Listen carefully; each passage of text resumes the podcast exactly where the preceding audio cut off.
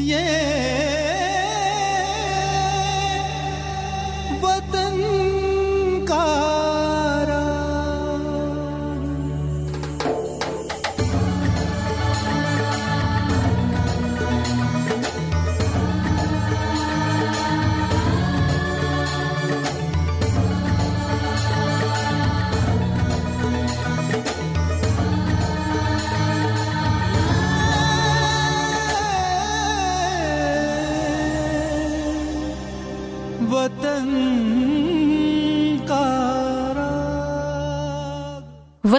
का राग सुनने वाले सभी श्रोताओं को हमारा नमस्कार।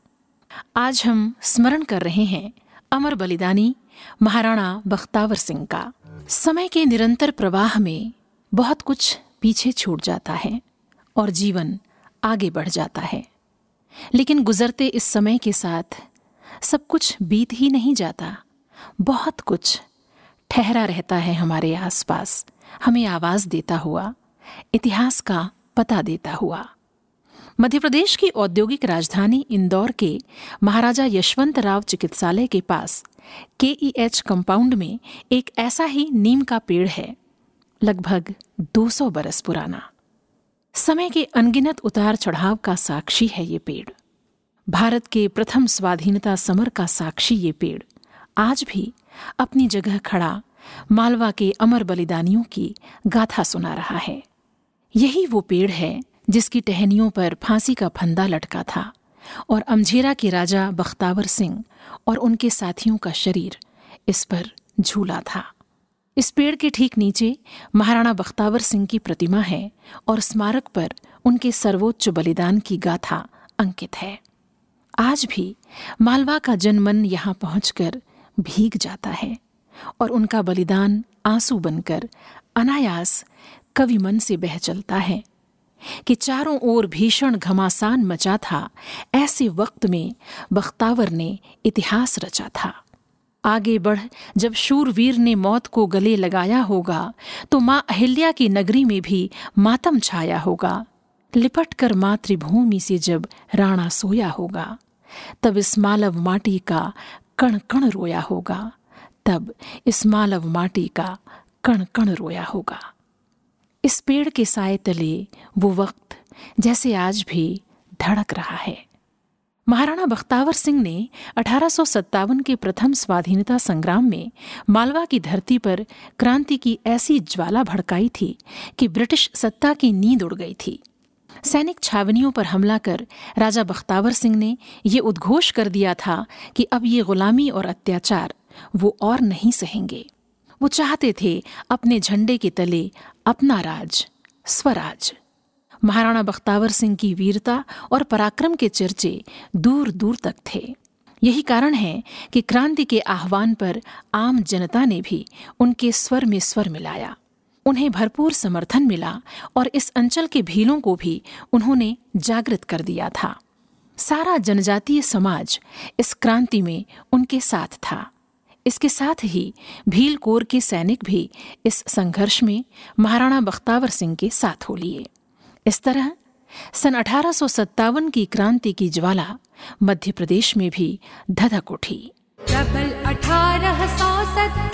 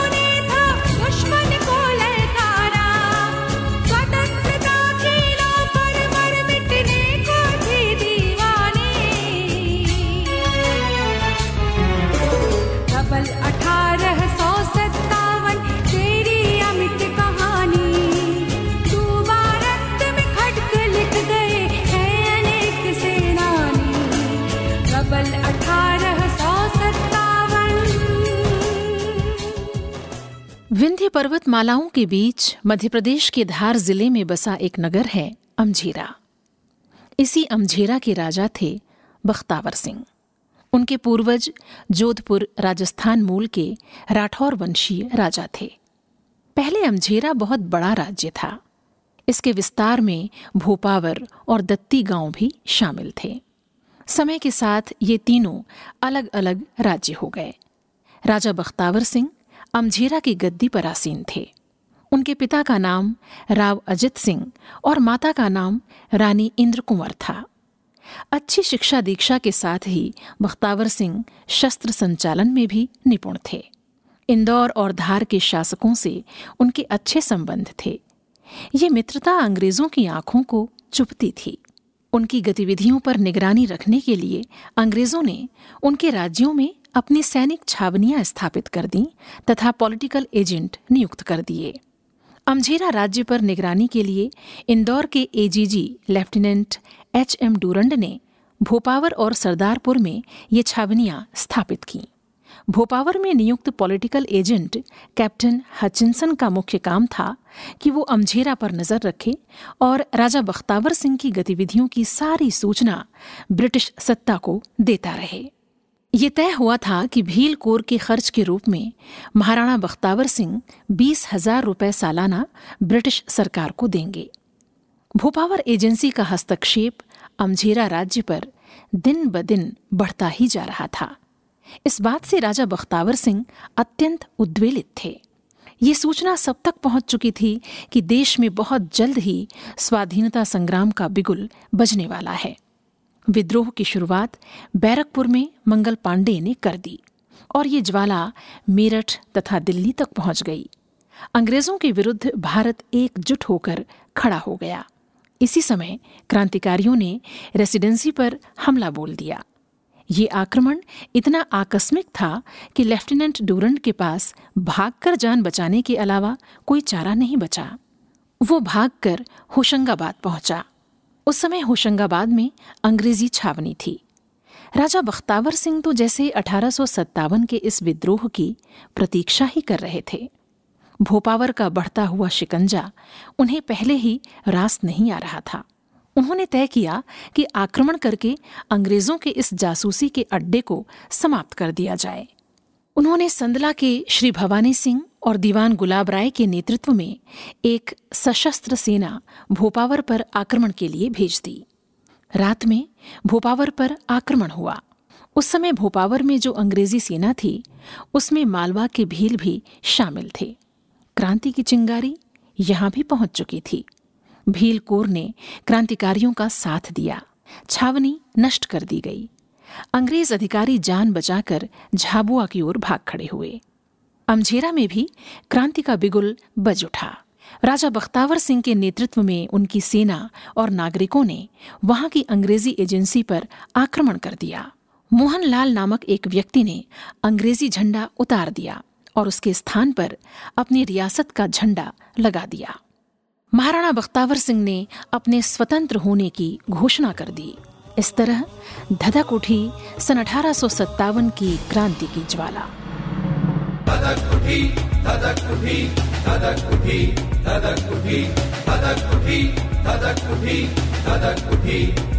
उठी उठी अत्याचारों पर प्रबल क्रांति की ज्वाला।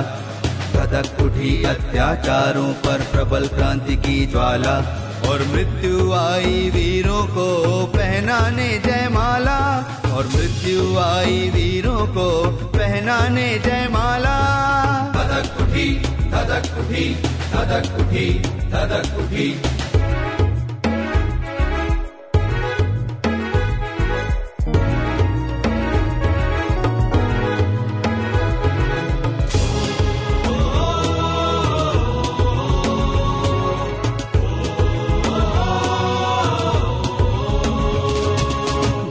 डगमग डगमग हुई, धरा फिर चीख चीख कर बोली।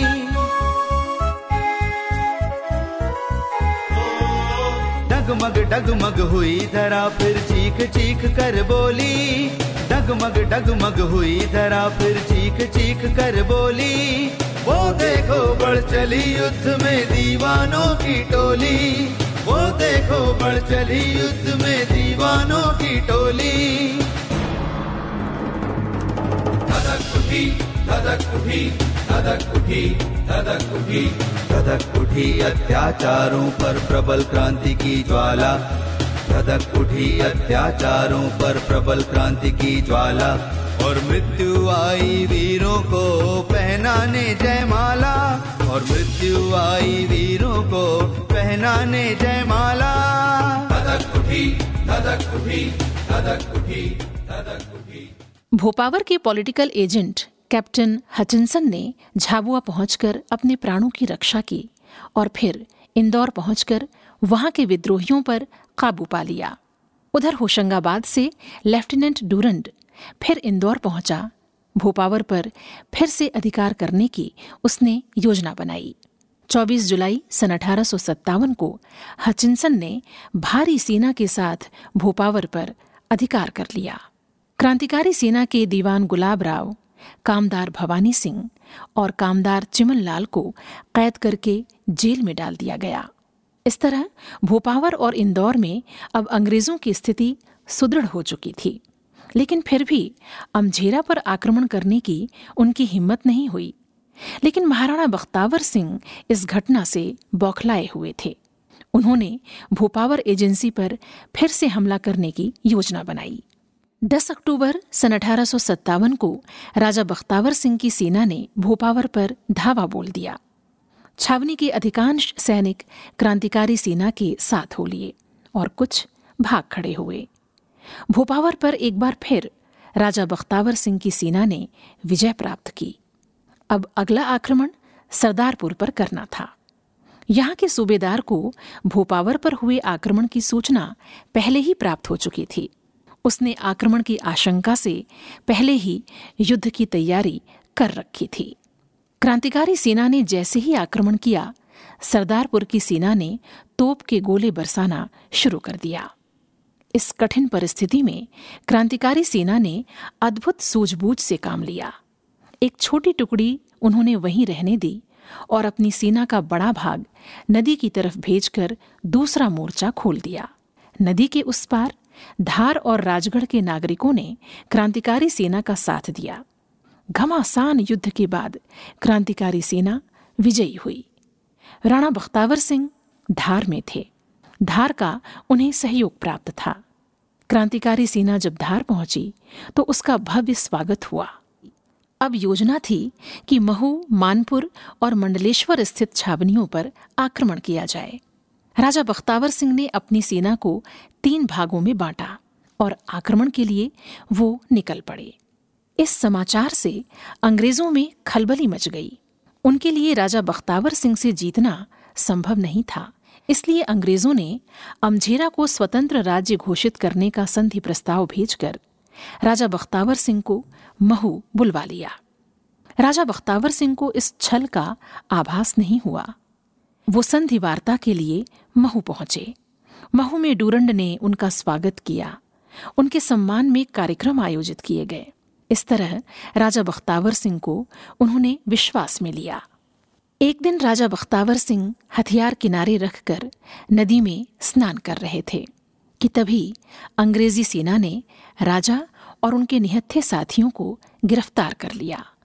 मुकदमा चला और 21 दिसंबर सन अठारह सौ सत्तावन को राजा बख्तावर सिंह और उनके साथियों को मृत्युदंड सुना दिया गया। सभी को इंदौर पहुँचाया गया।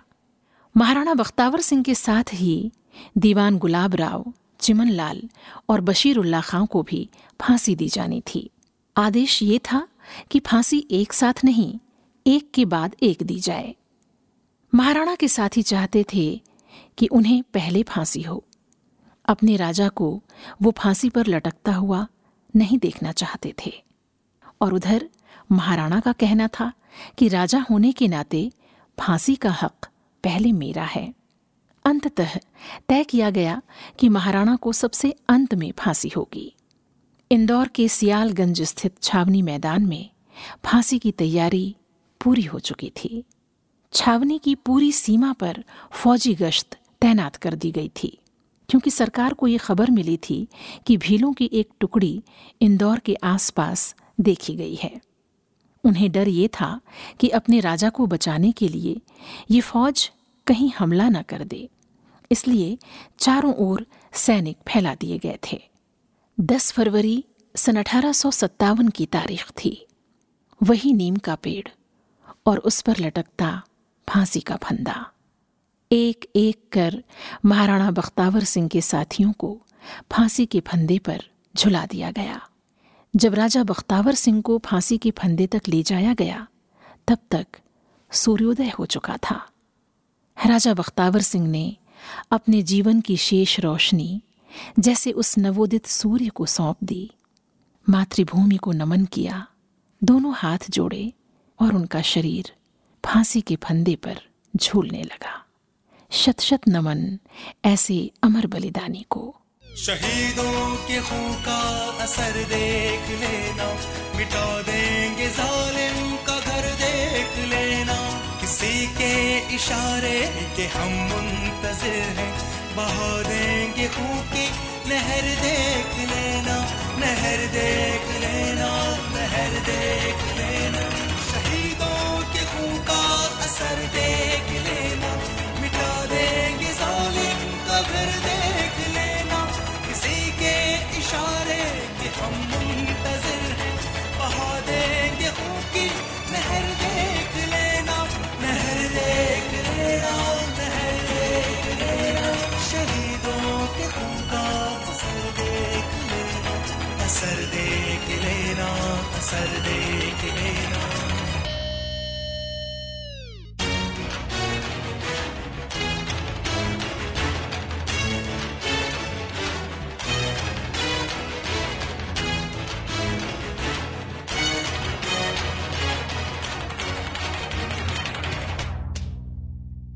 झुका देंगे गर्दन को हम जेर खंजर। खुशी से कटा देंगे सर, देख लेना।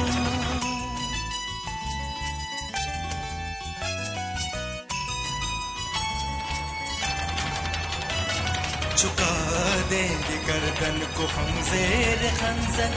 खुशी से कटा देंगे सर, देख लेना। जो खुद गर्ज गोली चलाएँगे हम पर तो कदमों में उनका ही सर देख लेना, सर देख लेना, सर देख लेना।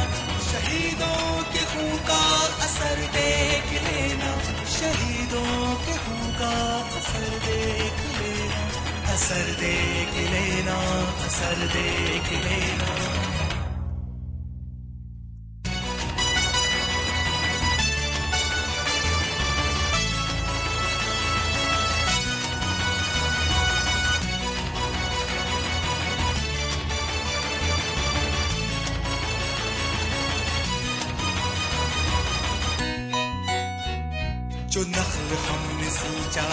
खूने जिगर से होगा कभी, बार बार देख लेना।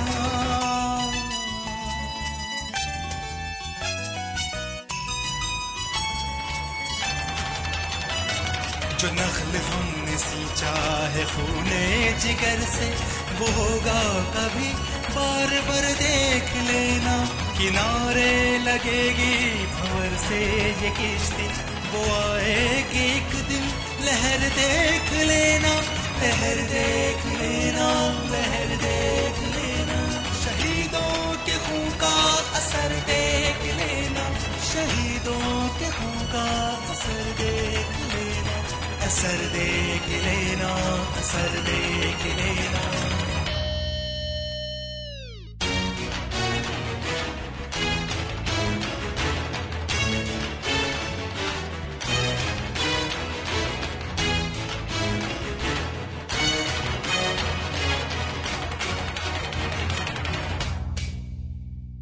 बलाएँ ये जाएँ ये खुद सर नगू हो नहीं होगा इनका गुजर देख लेना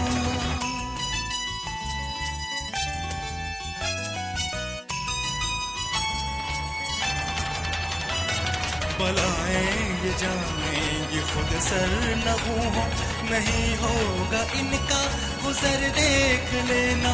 सुगंधी हुआ हिंद आज़ाद अपना। छपेगी ये एक दिन, खबर देख लेना, खबर देख लेना, खबर देख लेना। शहीदों के खून का असर देख लेना, मिटा देंगे जालिम घर देख लेना। किसी के इशारे के हम मुंतजिर हैं, बहा देंगे खून की नहर देख